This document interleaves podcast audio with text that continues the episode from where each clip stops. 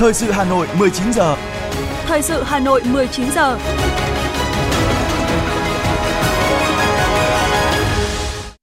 Kính chào quý vị và các bạn. Bây giờ là chương trình thời sự của Đài Phát thanh và Truyền hình Hà Nội. Chương trình tối nay thứ tư, ngày mùng 4 tháng 10 có những nội dung chính sau đây. Ngày làm việc thứ ba Hội nghị Trung ương 8 khóa 13. Kết luận của Bộ Chính trị về nâng cao hiệu quả hoạt động của các đơn vị sự nghiệp công lập. Tăng cường hợp tác giữa hai thủ đô Hà Nội và Viêng Chăn. Nhiều hoạt động giáo dục trải nghiệm hưởng ứng Ngày toàn dân phòng cháy chữa cháy. Phần tin thế giới có những sự kiện đáng chú ý. Thái Lan cam kết lấy lại niềm tin của du khách sau vụ nổ súng tại trung tâm thương mại. Nguy cơ xuất hiện bệnh X do ảnh hưởng của biến đổi khí hậu và sau đây là nội dung chi tiết. Thưa quý vị, ngày hôm nay, hội nghị lần thứ 8 Ban chấp hành Trung ương Đảng khóa 13 bước sang ngày làm việc thứ ba. Buổi sáng, Ban chấp hành Trung ương Đảng làm việc tại hội trường thảo luận về đề án tổng kết 10 năm thực hiện nghị quyết Trung ương 8 khóa 11 về chiến lược bảo vệ Tổ quốc trong tình hình mới. Đồng chí Võ Văn Thưởng, Ủy viên Bộ Chính trị, Chủ tịch nước, thay mặt Bộ Chính trị điều hành thảo luận. Buổi chiều, Ban chấp hành Trung ương Đảng làm việc tại tổ thảo luận về tổng kết 10 năm thực hiện nghị quyết số 15 NQTVK ngày 10 tháng 6 năm 2012 của Hội nghị Trung ương 5 khóa 11 về một số vấn đề chính sách xã hội giai đoạn năm 2012-2020.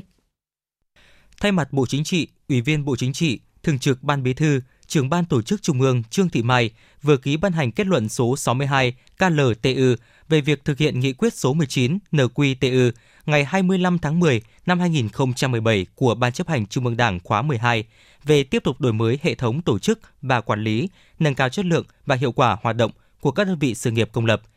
Kết luận nêu rõ, xem xét báo cáo của Ban Kinh tế Trung ương sơ kết 5 năm thực hiện nghị quyết số 19 NQTU ngày 25 tháng 10 năm 2017 của Ban chấp hành Trung ương Đảng khóa 12 về tiếp tục đổi mới hệ thống tổ chức và quản lý, nâng cao chất lượng và hiệu quả hoạt động của các đơn vị sự nghiệp công lập,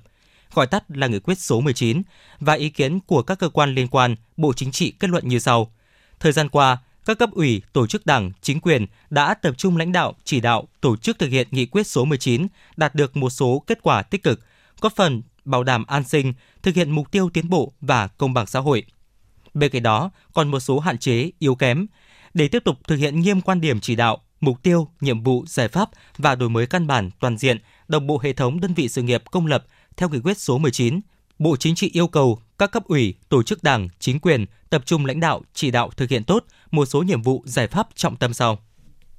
đẩy mạnh công tác thông tin tuyên truyền, nâng cao nhận thức trách nhiệm của các cấp ủy, tổ chức đảng, chính quyền, cơ quan chức năng, đơn vị sự nghiệp công lập và nhân dân, nhất là người đứng đầu và cán bộ lãnh đạo, quản lý, tạo sự thống nhất đồng thuận, quyết tâm cao để tiếp tục thực hiện có hiệu quả nghị quyết 19 kịp thời phát hiện nhân rộng mô hình đơn vị sự nghiệp công lập điển hình, có cách làm năng động sáng tạo, hiệu quả, khen thưởng biểu dương tổ chức cá nhân thực hiện tốt, kiểm điểm tổ chức cá nhân không thực hiện, thực hiện không đúng, không đầy đủ chủ trương, chính sách của Đảng, pháp luật của nhà nước, quan tâm giả soát sửa đổi, bổ sung hoàn thiện pháp luật, đảm bảo khuôn khổ pháp lý đầy đủ, đồng bộ, khả thi, đáp ứng yêu cầu thực hiện nghị quyết 19 gắn với các chủ trương của Đảng có liên quan, nhất là về tổ chức bộ máy, tiêu chí và điều kiện sắp xếp, nhân lực và cơ cấu đội ngũ chế độ, chính sách, chú trọng chính sách thu hút nhân tài, người có chuyên môn nghiệp vụ giỏi, cơ chế tự chủ, tự chịu trách nhiệm, chính sách tiền lương phù hợp với đặc thù của ngành, lĩnh vực sự nghiệp, định mức kinh tế, kỹ thuật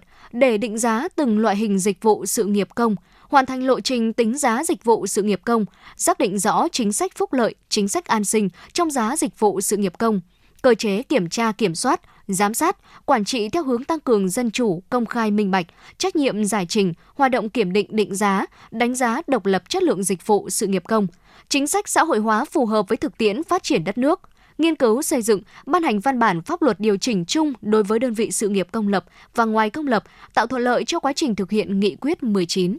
Nâng cao hiệu lực, hiệu quả quản lý nhà nước, hoàn thiện quy hoạch mạng lưới hệ thống các đơn vị sự nghiệp công lập và ngoài công lập gắn với quy hoạch, kế hoạch phát triển kinh tế xã hội, mở rộng độ bao phủ, nâng cao chất lượng, góp phần bảo đảm an sinh, tiến bộ và công bằng xã hội, đáp ứng ngày càng tốt hơn nhu cầu của nhân dân – tiếp tục tăng ngân sách nhà nước và đổi mới việc phân bổ theo hướng tập trung cho dịch vụ sự nghiệp công cơ bản, thiết yếu, thực hiện nhiệm vụ chính trị, phục vụ quản lý nhà nước, cho địa bàn có điều kiện kinh tế xã hội khó khăn, đặc biệt khó khăn, đối tượng chính sách, người gặp khó khăn trong cuộc sống, đồng thời đẩy mạnh cơ chế nhà nước đặt hàng, giao nhiệm vụ, đấu thầu cung cấp dịch vụ sự nghiệp công. Phân cấp, phân quyền cụ thể, rành mạch giữa trung ương và địa phương, giữa cơ quan quản lý nhà nước chuyên ngành với cơ quan quản lý nhà nước về đầu tư, tài chính, nâng cao năng lực quản lý, tinh thần trách nhiệm, gương mẫu của người đứng đầu, cán bộ lãnh đạo, quản lý các đơn vị sự nghiệp công lập, gắn quyền hạn với trách nhiệm, quyền lợi với hiệu quả công việc. Trên cơ sở xác định các dịch vụ sự nghiệp công do nhà nước giữ vai trò chủ đạo, điều kiện, khả năng và mức độ tự chủ của các đơn vị để xây dựng kế hoạch, lộ trình tiếp tục đẩy mạnh sắp xếp các đơn vị sự nghiệp công lập từ nay đến năm 2030 theo mục tiêu nghị quyết số 19. Các đơn vị sau sắp xếp phải có tổ chức bộ máy phù hợp, cơ cấu đội ngũ cán bộ, viên chức gắn với vị trí việc làm, phương thức quản lý theo hướng tiên tiến, tăng cường ứng dụng công nghệ thông tin, khoa học công nghệ. Hiệu quả hoạt động được đánh giá dựa trên sản phẩm, kết quả công việc, bảo đảm xuyên suốt việc cung ứng dịch vụ sự nghiệp công, nhất là dịch vụ sự nghiệp công cơ bản thiết yếu cho nhân dân, nhất là ở vùng nông thôn, vùng sâu, vùng xa, vùng đồng bào dân tộc thiểu số, miền núi, biên giới, hải đảo, tạo thuận lợi cho nhân dân trong tiếp cận dịch vụ sự nghiệp công tiến hành sơ kết tổng kết việc thực hiện chuyển đổi các đơn vị sự nghiệp công lập sang mô hình tự chủ, chính sách thí điểm xã hội hóa các cơ sở giáo dục mầm non và phổ thông, thi tuyển và thuê giám đốc điều hành đơn vị sự nghiệp công lập, nâng cao hiệu quả thực hiện chủ trương xã hội hóa, nhất là chính sách ưu đãi về đất đai, thuế, phí, tín dụng, thu hút đầu tư đối với dịch vụ sự nghiệp công, các chính sách xã hội hóa phải sát với thực tiễn, khả thi, bình đẳng để phát triển nhanh các đơn vị sự nghiệp ngoài công lập, nhất là trong lĩnh vực giáo dục và đào tạo, giáo dục nghề nghiệp, y tế, khoa học công nghệ ở những nơi có đủ điều kiện. Các thành phố, đô thị lớn có dân số tăng nhanh, hoàn thành việc chuyển đổi các đơn vị sự nghiệp kinh tế và sự nghiệp khác có đủ điều kiện thành công ty cổ phần, trừ bệnh viện và trường học phát huy và nâng cao hiệu quả hoạt động giám sát của Quốc hội, Hội đồng Nhân dân, Mặt trận Tổ quốc Việt Nam, các tổ chức chính trị xã hội các cấp và nhân dân trong thực hiện nghị quyết 19, nhất là điều kiện tiếp cận và chất lượng cung ứng dịch vụ của các đơn vị sự nghiệp công lập và ngoài công lập.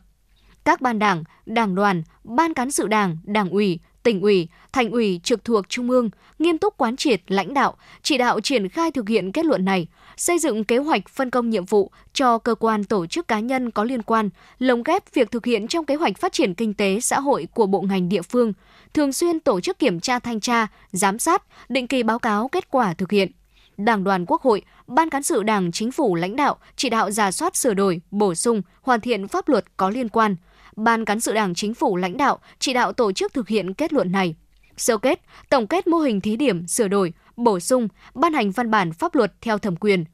Ban Kinh tế Trung ương chủ trì, phối hợp với các cơ quan liên quan, thường xuyên theo dõi, hướng dẫn, kiểm tra đôn đốc, định kỳ sơ kết tổng kết, báo cáo Bộ Chính trị kết quả thực hiện nghị quyết 19 và kết luận này.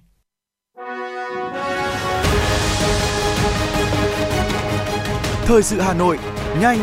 chính xác, tương tác cao. Thời sự Hà Nội, nhanh, chính xác, tương tác cao.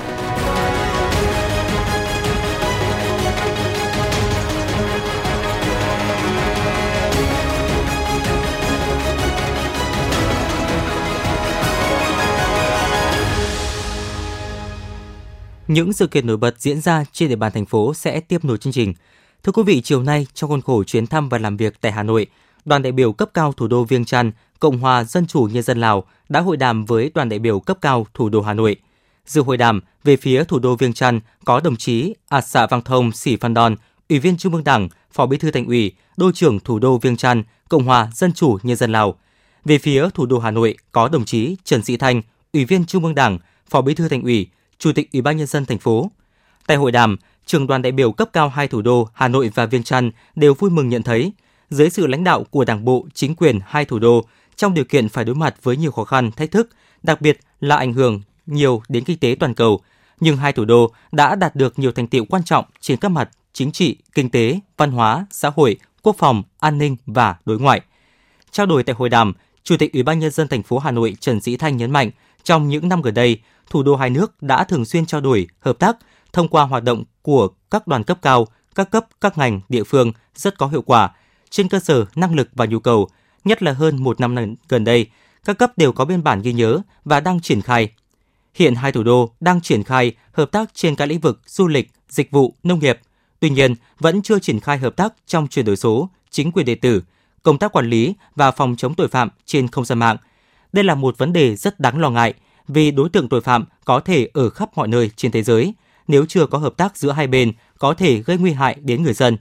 Trên cơ sở đó, Chủ tịch Ủy ban nhân dân thành phố Hà Nội mong muốn đô trưởng thủ đô Viêng Chăn cùng thống nhất trên nguyên tắc để có hình thức phối hợp giữa các cơ quan chức năng của hai bên để triển khai trên lĩnh vực cùng nhau chống tội phạm công nghệ cao. Thủ đô Hà Nội sẵn sàng hợp tác với thủ đô Viêng Chăn để cùng nhau triển khai. Cảm ơn những trao đổi của Chủ tịch Ủy ban nhân dân thành phố Hà Nội, đô trưởng thủ đô Viêng Chăn đã đánh giá cao sự hỗ trợ của Hà Nội và kết quả triển khai nội dung hợp tác đã được thực hiện trong thời gian vừa qua giữa hai thủ đô. Đồng thời, đề cập đến những khó khăn của thủ đô Viêng Chăn đang gặp phải do tác động của tình hình lạm phát như về giáo dục, y tế, lao động, nông nghiệp, công tác quản lý đất đai, đầu tư xây dựng cơ sở hạ tầng, công tác quản lý còn hạn chế. Nhấn mạnh việc sắp tới thủ đô Viêng Chăn sẽ tổ chức năm du lịch và một số hoạt động mang tầm cỡ quốc tế. Rất mong thủ đô Hà Nội sẽ tham dự. Nhất trí với nội dung hợp tác trong công tác quản lý và phòng chống tội phạm trên không gian mạng, Đô trưởng thủ đô Viêng Chăn mong muốn Hà Nội hỗ trợ hợp tác trong xây dựng hệ thống chính trị các cấp và thí điểm tự chủ kinh tế ở một số địa phương. Kết thúc hội đàm, đoàn đại biểu cấp cao hai thủ đô đều khẳng định, thời gian tới, hai bên sẽ tạo điều kiện thuận lợi cho các hoạt động giao lưu, chia sẻ kinh nghiệm, trao đổi hợp tác để tiếp tục đóng góp vào việc củng cố, phát triển quan hệ hợp tác hữu nghị đặc biệt Việt Nam Lào. Cũng trong sáng nay, Hội nông dân thành phố Hà Nội tổ chức hội nghị tổng kết đợt thi đua cao điểm chào mừng Đại hội đại biểu Hội nông dân các cấp thành phố Hà Nội, nhiệm kỳ năm 2023-2028, biểu dương nông dân thủ đô xuất sắc năm 2023. Tới dự có Phó Chủ tịch Trung ương Hội nông dân Việt Nam Nguyễn Xuân Định, Phó Chủ tịch thường trực Hội đồng nhân dân thành phố Hà Nội Phùng Thị Hồng Hà thực hiện nghiêm túc quy trình tổ chức xét chọn vinh danh và trao tặng danh hiệu nông dân thủ đô xuất sắc năm 2023. Hội đồng thi đua khen thưởng Hội nông dân thành phố đã xét chọn 18 nông dân đạt danh hiệu nông dân thủ đô xuất sắc, trình Hội đồng thi đua khen thưởng Ủy ban nhân dân thành phố Hà Nội xét và công nhận danh hiệu. 18 nông dân thủ đô xuất sắc năm 2023 đều là những nông dân gương mẫu chấp hành tốt đường lối, chủ trương của Đảng, chính sách pháp luật của nhà nước, quy định của địa phương. Từ năm 2013 đến nay, Hội Nông dân thành phố Hà Nội đã đề xuất Trung ương Hội Nông dân Việt Nam xét công nhận vinh danh 12 gương nông dân Việt Nam xuất sắc, đề xuất Ủy ban nhân dân thành phố Hà Nội tặng bằng khen cho 54 gương nông dân thủ đô xuất sắc.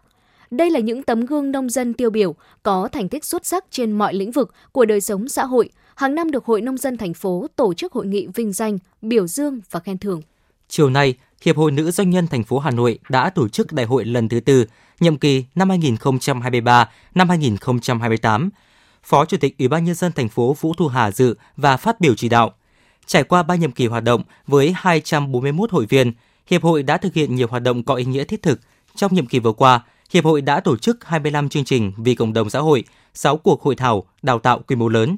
Với vai trò và vị thế của hiệp hội là tổ chức thành lập trên cơ sở tham gia tự nguyện của các doanh nghiệp để hỗ trợ nhau phát triển, Phó Chủ tịch Ủy ban nhân dân thành phố Vũ Thu Hà đề nghị Ban chấp hành nhiệm kỳ mới của Hiệp hội Nữ Doanh Nhân Hà Nội cần tập trung lãnh đạo, chỉ đạo, tổ chức nhiều hoạt động thiết thực, nâng cao năng lực, tăng cường và phát triển các cơ hội kinh doanh cho các doanh nghiệp, là đầu tàu trong việc thiết lập, phát triển mạng lưới các hiệp hội nữ doanh nhân trên toàn quốc. Đặc biệt, Hiệp hội Nữ Doanh nghiệp Hà Nội tiếp tục phát huy truyền thống tốt đẹp, sức mạnh đoàn kết, tinh thần lập thân, lập nghiệp, khởi nghiệp sáng tạo, huy động và sử dụng hiệu quả các nguồn lực, tăng cường liên danh, liên kết, hợp tác có phần phát triển kinh tế xã hội của thủ đô và đất nước. Đại hội đã bầu bà Bùi Thị Hải Yến làm Chủ tịch Hiệp hội Nữ Doanh nhân thành phố Hà Nội lần thứ tư, bầu Ban Thường trực, Ban chấp hành và Ban Kiểm tra Hiệp hội Nữ Doanh nhân thành phố Hà Nội nhiệm kỳ 2023-2028.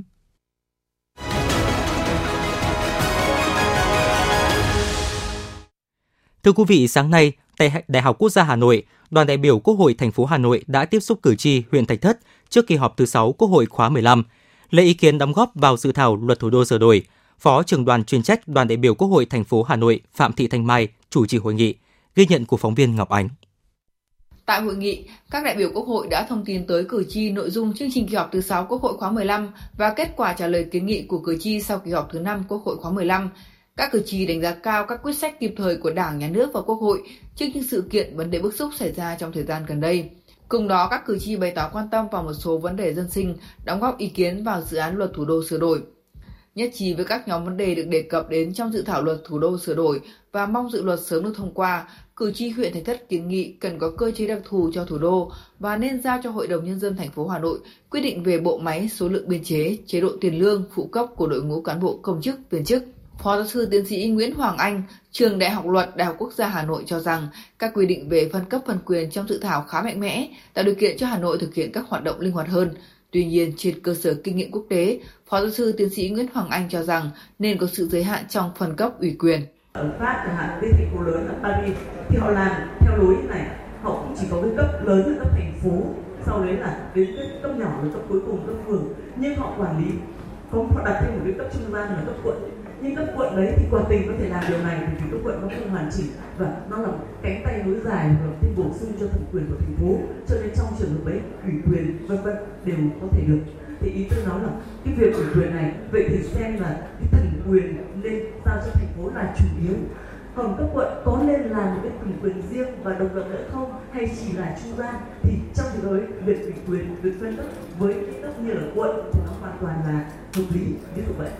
Ông Chu Xuân Hà, nguyên phó trưởng đoàn chuyên trách đoàn đại biểu Quốc hội thành phố Hà Nội kiến nghị trong thời gian tới cần quan tâm giám sát việc thực hiện quy hoạch công tác xây dựng nhà ở riêng lẻ.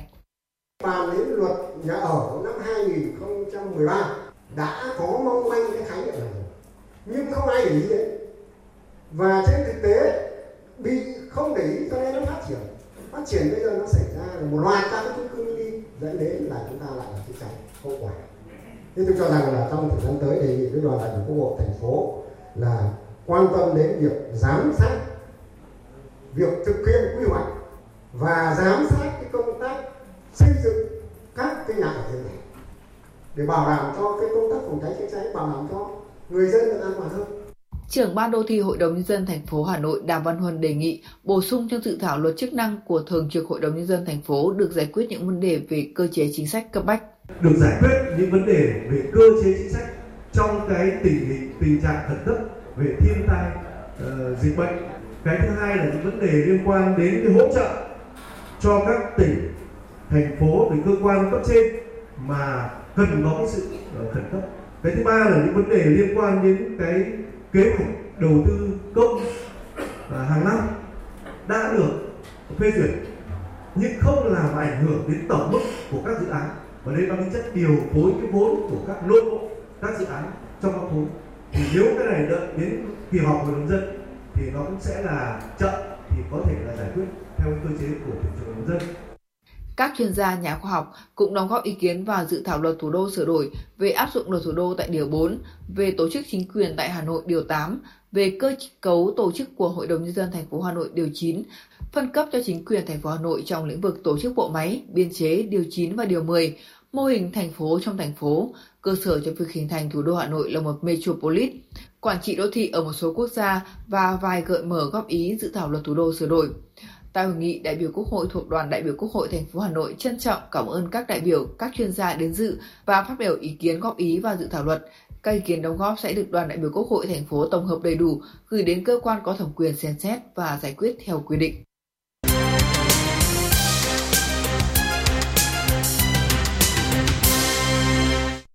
Mời quý vị nghe tiếp phần tin. Thưa quý vị, nhân kỷ niệm 62 năm ngày truyền thống lực lượng cảnh sát phòng cháy chữa cháy và 22 năm ngày toàn dân phòng cháy chữa cháy, sáng nay tại Bảo tàng Bộ Công an, Cục Công tác Đảng và Công tác Chính trị Bộ Công an đã khai mạc trưng bày chuyên đề cháy, kỹ năng phòng chữa và thoát nạn.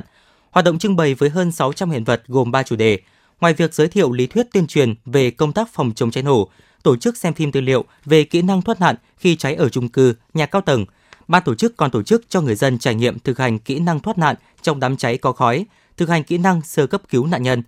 Trưng bày sẽ diễn ra từ ngày 4 đến hết ngày 14 tháng 10 tại Bảo tàng Công an Nhân dân số 1 Trần Bình Trọng, quận Hoàn Kiếm, Hà Nội. Đây là hoạt động thiết thực nhằm tuyên truyền, nâng cao nhận thức cho người dân về công tác phòng chống cháy nổ, trang bị những kiến thức kỹ năng cần thiết để ứng phó khi có sự cố xảy ra. Ban tổ chức muốn gửi tới cộng đồng xã hội thông điệp mỗi người dân là một chiến sĩ trên mặt trận phòng cháy chữa cháy. Nhân dịp này, Công an thành phố Hà Nội sẽ tổ chức chương trình trải nghiệm kỹ năng chữa cháy và cứu nạn cứu hộ, tổ chức tại hai địa điểm trụ sở Cục Cảnh sát Phòng cháy chữa cháy và Cứu nạn Cứu hộ, số 1 phố Vũ Hữu, quận Thanh Xuân và khu vực trước cổng công viên Thống Nhất, phố Trần Nhân Tông, quận Hai Bà Trưng trong hai ngày là ngày mùng 7 và ngày mùng 8 tháng 10. Tham gia chương trình trải nghiệm này, người dân và học sinh sinh viên thủ đô sẽ được tìm hiểu về các trang thiết bị, phương tiện chữa cháy và cứu nạn cứu hộ của lực lượng cảnh sát phòng cháy chữa cháy và cứu nạn cứu hộ. Mô hình tổ liên gia an toàn phòng cháy chữa cháy, mô hình điểm chữa cháy công cộng đang được triển khai trên địa bàn thành phố. Chương trình nhằm tuyên truyền, hướng dẫn người dân kiến thức pháp luật và các biện pháp đảm bảo an toàn phòng cháy chữa cháy và cứu nạn cứu hộ, Trọng tâm là hướng dẫn kỹ năng xử lý các tình huống cháy nổ và kỹ năng thoát nạn khi xảy ra cháy tại nhà ở hộ gia đình, nhà trung cư, những nơi tập trung đông người. Đồng thời, người dân hiểu thêm về những vất vả hiểm nguy mà cán bộ chiến sĩ, lực lượng cảnh sát phòng cháy chữa cháy và cứu nạn cứu hộ phải trải qua, từ đó tăng cường mối quan hệ gắn bó, mật thiết giữa lực lượng công an và nhân dân. Thưa quý vị, sau vụ cháy đặc biệt nghiêm trọng xảy ra tại trung cư mini trên địa bàn quận Thanh Xuân, Hà Nội, việc triển khai các biện pháp ngăn ngừa và bảo đảm an toàn phòng cháy được các chủ nhà cùng cư dân các khu trung cư mini trên địa bàn thành phố quan tâm hơn bao giờ hết. Phản ánh của phóng viên Thanh Duyên À, mình treo ở một cái khu vực gần cái khu vực mà có thể là nó dễ cháy trong cái quả cầu này này là nó có cái thủy ngân nữa và nếu mà nhiệt độ nó cao ấy, thì là tự quả cầu những ngày này, anh Nguyễn Mạnh Hưng, chủ một chung cư mini tại phố Củ Chính Lan, phường Khương Mai, quận Thanh Xuân, Hà Nội, đang gấp rút cho lắp đặt các bình cầu chữa cháy tự động trong khu vực để xe của chung cư mini. Đến đêm, tất cả xe máy sẽ được di rời vào khu vực phía trong. Chung cư này cũng được anh đầu tư lắp thêm cánh cửa chống cháy để ngăn cháy lan và khói độc từ khu vực để xe vào thang máy. Thang bộ thoát hiểm duy nhất cũng đang được xây kín lại và chuẩn bị lắp thêm cửa chống cháy. Các căn hộ cũng được mở thêm lối thoát nạn tại khu vực vẫn được gọi là chuồng cọp. Tôi quyết định đầu tư hơn 100 triệu cho hệ thống phòng cháy chữa cháy của chung cư mini này để đảm bảo an toàn phòng cháy chữa cháy và mang lại sự yên tâm cho những cư dân ở đây. Mình là chủ, mình cũng cần phải tìm hiểu về kiến thức phòng cháy chữa cháy và nâng cao trách nhiệm của mình. Còn tại trung cư mini số 24, ngõ 203 Trường Trinh, quận Thanh Xuân, Hà Nội, toàn bộ xe để ở tầng 1 đã được di rời tạm thời ra khỏi nhà bởi khu vực nhà để xe ở đây không có hệ thống chữa cháy tự động. Các công tơ điện hiện để hết trong phòng bảo vệ tầng 1, sắp tới cũng sẽ phải di rời ra bên ngoài nhà. Trong thời gian chờ khắc phục, cư dân tạm thời phải đi bộ ra lấy xe ở bãi gửi cách nhà khoảng 200 đến 300 mét. Ông Nguyễn Khánh Long, người dân sinh sống tại chung cư mini này, cho biết. Nói tóm lại là coi như thế cũng an toàn. Đi lại thì nó hơi phức tạp một chút. Thì thôi đại khái mình người dân thì khắc phục thôi. Để đảm bảo an toàn chung. Trong các ngõ nhỏ ở thủ đô những ngày này, có thể bắt gặp nhiều hộ kinh doanh thuê trọ đang tất bật lắp đặt các thiết bị phòng cháy chữa cháy. Như anh Trần Văn Việt, chủ căn chung cư mini ở phường Kiến Hưng, quận Hà Đông chia sẻ, anh đã chi hơn 30 triệu đồng để mua quả cầu chữa cháy tự động và lắp hệ thống cảnh báo cháy nhà 3 tầng với 9 phòng trọ cho thuê và đây là lần đầu tiên anh Việt mới mua sắm thiết bị phòng cháy một cách chỉn chu. Tôi đã bố trí gần 20 quả. Cái này nó cũng không phải tác dụng ờ, tuyệt đối, nhưng ít nhất là nó có thể hạn chế được đám cháy lây lan rất là tốt, rất hiệu quả. Cũng ờ, đang ờ, lắp thêm cái hệ thống báo cháy tự động một số người dân thuê trọ ở trung cư mini cũng tích cực tìm hiểu một số thiết bị phòng cháy chữa cháy như bình bột, mặt nạ phòng độc cũng như kỹ năng thoát hiểm, cứu nạn trong một số tình huống khẩn cấp. Mọi người cũng thường xuyên nhắc nhở nhau kiểm tra, ngắt các thiết bị điện khi không thực sự cần thiết, sử dụng các loại sạc pin chính hãng, tuyệt đối không sử dụng điện thoại khi đang sạc. Một số người dân chia sẻ thì cũng phải à, thay đổi một chút ví dụ như cửa thì à, cửa thì sẽ làm lại sẽ làm bản lề để khi có vấn đề cháy nổ thì ờ, các bạn sẽ thoát hiểm bằng cách là mở cái cửa để ra cái là đường ngay. Em mong muốn là bác chủ nhà có thể sửa đổi cái cửa sổ sao cho nó bớt kín hơn, có lối thoát hơn bởi vì bên ngoài có rất nhiều chỗ để mình nhảy ra ngoài được. Để có được sự an toàn ngay trong nơi ở của mình là cả một quá trình thay đổi nhận thức về vấn đề phòng cháy. Ở tòa nhà từ 5 tầng trở lên, nhiều chủ thuê trọ đã chọn phương án thoát hiểm bằng thang inox cố định ngay ban công các tầng. Ông Phạm Hoàng Giáp, chủ chung cư mini tại quận Đống Đa, Hà Nội, cho biết. Hôm qua có đoàn kiểm tra đến thì các chú bảo là làm thế nào để các tầng trên có thể là mở cửa ngay cửa ban công mà xuống luôn ở dưới được. Thì hôm nay là tôi gọi anh em thợ đến thi công cho tôi là ừ, toàn bộ là từ tầng 6 và xuống được dưới tầng 1. Những ngày này, các lực lượng chức năng cũng đang tích cực đi từng ngõ, gõ từng nhà để thực hiện tuyên truyền nhắc nhở các hộ gia đình chủ động hơn trong công tác phòng cháy cũng như trang bị, sử dụng trang thiết bị phòng cháy chữa cháy cần thiết. Đại úy Nguyễn Tuấn Anh, Công an phường Thổ Quan, quận Đống Đa, thành phố Hà Nội cho biết. Lãnh đạo Công an quận Đống Đa, Công an phường Thổ Quan thì đã chỉ đạo à, lực lượng cảnh sát khu vực. Trong đó bản thân tôi là trực tiếp à, phối hợp cùng với cả lực lượng cảnh sát phòng cháy chữa cháy công an quận Đống Đa cùng các sở ban ngành à, trong đó có ủy ban nhân phường Thổ Quan là trực tiếp xuống từng hộ dân gặp từng à, những người trong gia đình để tuyên truyền nhằm à, nâng cao vai trò nhận thức của người dân trong công tác phòng cháy chữa cháy à, đảm bảo phòng cháy chữa cháy luôn là những cái nhiệm vụ hàng đầu để tránh những tai nạn sự cố cháy nổ đáng tiếc xảy ra, cấp ủy chính quyền, ngành chức năng, đoàn thể các cấp ở cơ sở cần quan tâm làm tốt hơn nữa vai trò chức năng của mình để có giải pháp phòng cháy chữa cháy hiệu quả. Ngoài ra, một trong những biện pháp tối ưu chính là ý thức chủ động của người dân, phát huy tinh thần tự giác phòng ngừa cháy nổ ở mỗi khu dân cư, tổ dân phố và mỗi hộ gia đình.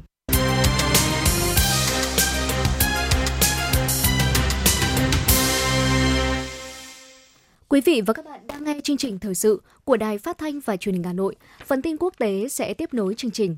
Thưa quý vị, Tổng thống Mỹ Joe Biden đã có cuộc điện đàm với lãnh đạo một số nước đồng minh và đối tác phương Tây nhằm phối hợp các hoạt động hỗ trợ Ukraine sau khi hạ nghị sĩ Kevin McCarthy đã bị phế truất khỏi vị trí Chủ tịch Hạ viện. Nghị sĩ bang Texas Johnell của Đảng Cộng Hòa tuyên bố ông sẽ nộp thủ tục giấy tờ để đề cử cựu Tổng thống Donald Trump làm Chủ tịch Hạ viện tiếp theo sau khi ông Kevin McCarthy bị phế truất. Đại sứ quán Trung Quốc tại Thái Lan xác nhận một công dân nước này bị thiệt mạng và một người khác bị thương trong vụ xả súng tại trung tâm thương mại Siam Paragon tại thủ đô Bangkok của Thái Lan. Được biết, ngoài một công dân Trung Quốc thiệt mạng, vụ xả súng này cũng làm một công dân Myanmar thiệt mạng và 5 người khác bị thương. Thủ phạm của vụ xả súng là một thiếu niên 14 tuổi, đam mê trò chơi bắn súng điện tử, có cha mẹ là giáo sư và đang theo học tại một trường tư thục đắt tiền tại Bangkok. Hôm nay, các quan chức Thái Lan cho biết nước này sẽ đưa ra các giải pháp nhằm khôi phục niềm tin trong lĩnh vực du lịch. Một ngày sau vụ xả súng tại một trung tâm mua sắm khiến hai người nước ngoài thiệt mạng, Vụ nổ súng xảy ra trong bối cảnh tân thủ tướng Sethar Thavisin đang tìm cách thúc đẩy du lịch, động lực chính của nền kinh tế lớn thứ hai Đông Nam Á, đang phục hồi chậm sau đại dịch COVID-19. Theo các cơ quan hữu quan sở tại, nhiều chuyến bay và dịch vụ tàu phà trên khắp Đài Loan Trung Quốc đã bị hủy trong ngày hôm nay khi cơn bão Koinu đến gần. Trong danh sách mới mà Tổ chức Y tế Thế giới WHO cập nhật hồi tháng 11 năm 2022, bệnh X là cụm từ các nhà khoa học dùng để chỉ một mầm bệnh chưa biết, có thể xuất hiện bất cứ lúc nào và gây ra dịch bệnh nghiêm trọng trên thế giới. Các nhà nghiên cứu ở Malaysia cảnh báo rằng sự xuất hiện của bệnh X có thể bùng phát thành đại dịch trong tương lai do ảnh hưởng của vấn đề biến đổi khí hậu.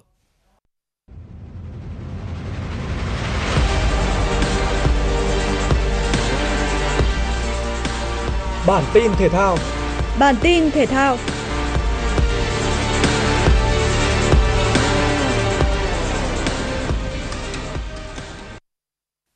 Đội tuyển cầu mây nữ Việt Nam đã gặp đội tuyển cầu mây nữ Indonesia ở trận chung kết nội dung cầu mây nữ ASEAN 19. Các cô gái Việt Nam đã có set thi đấu đầu tiên đầy khó khăn khi để thua với tỷ số 18-21 ở set 1. Thế nhưng, sự bản lĩnh và ý chí kiên cường đã giúp tuyển Việt Nam giành chiến thắng 21-18 trong set 2, qua đó cân bằng tỷ số 1-1. Tiếp đà hưng phấn, đội tuyển cầu mây Việt Nam đã chơi rất hay để giành chiến thắng thuyết phục 21-14, qua đó thắng 2-1 chung cuộc. Chiến thắng này mang về tấm huy chương vàng thứ hai cho đoàn thể thao Việt Nam tại ASEAN 19, giúp đoàn thể thao Việt Nam đạt chỉ tiêu có được từ 2 đến 5 huy chương vàng tại ASEAN năm nay. Tấm huy chương vàng cầu mây đã giúp đoàn thể thao Việt Nam vượt Tajikistan, Ả Rập Xê Út và Kuwait để lên vị trí thứ 17 trên bảng xếp hạng với 2 huy chương vàng, 3 huy chương bạc và 14 huy chương đồng. Ở nội dung đua xe đạp 139,7 km xuất phát đồng hành nữ, Nguyễn Thị Thập là gương mặt được kỳ vọng sẽ đem về huy chương vàng cho đoàn thể thao Việt Nam. Nhưng tay đua này đã gặp phải chấn thương nặng khi thi đấu tại giải Giro d'Italia trước đó – nên cô chỉ về đích thứ tư với thời gian 3 giờ 36 phút 07 giây, hụt mất huy chương một cách đáng tiếc khi cán đích sau vận động viên về nhất của Hồng Kông chỉ một giây. Các cô gái của đội tuyển bóng chuyền nữ Việt Nam đã có trận đấu gặp đội tuyển Triều Tiên tại ASEAN 19. Việt Nam đã có khởi đầu thuận lợi với chiến thắng 25-17 trong set 1 và kết thúc set 2 bằng chiến thắng 25-20. Dù đã có những thời điểm Triều Tiên rút ngắn được nhiều điểm số. Không muốn nhận thua, đội tuyển Triều Tiên chơi tốt hơn hẳn và dẫn trước ở set 3, tạo áp lực cho thầy trò huấn luyện viên Nguyễn Tấn Kiệt.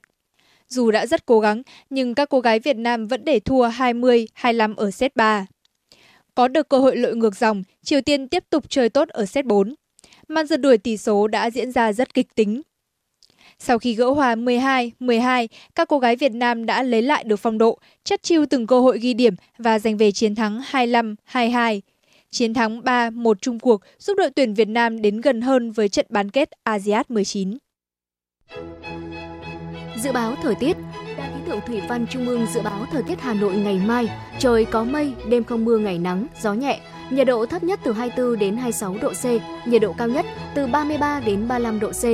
Khoảng từ chiều tối ngày mùng 6 đến ngày mùng 7 tháng 10, Hà Nội nhiều mây, mưa rào và rông rải rác, có nơi mưa to. Từ ngày mùng 8 đến ngày mùng 10 tháng 10, Hà Nội không mưa, lạnh về đêm và sáng sớm. Các tỉnh thành phố còn lại của miền Bắc từ đêm nay đến ngày mùng 5 tháng 10, mưa rông vài nơi về chiều tối và đêm, nắng về trưa và chiều. Khoảng từ chiều tối ngày mùng 6 đến ngày mùng 7 tháng 10, miền Bắc mưa rào và rông rải rác, có nơi mưa vừa mưa to. Quý thính giả vừa nghe chương trình thời sự của Đài Phát thanh và Truyền hình Hà Nội. Chỉ đạo nội dung Nguyễn Kim Khiêm, chỉ đạo sản xuất Nguyễn Tiến Dũng, chịu trách nhiệm tổ chức sản xuất Trà My, tổ chức sản xuất Thủy Chi, chương trình do biên tập viên Thủy Chi, phát thanh viên Quang Minh Thu Thảo cùng kỹ thuật viên Duy Anh thực hiện. Thân mến chào tạm biệt.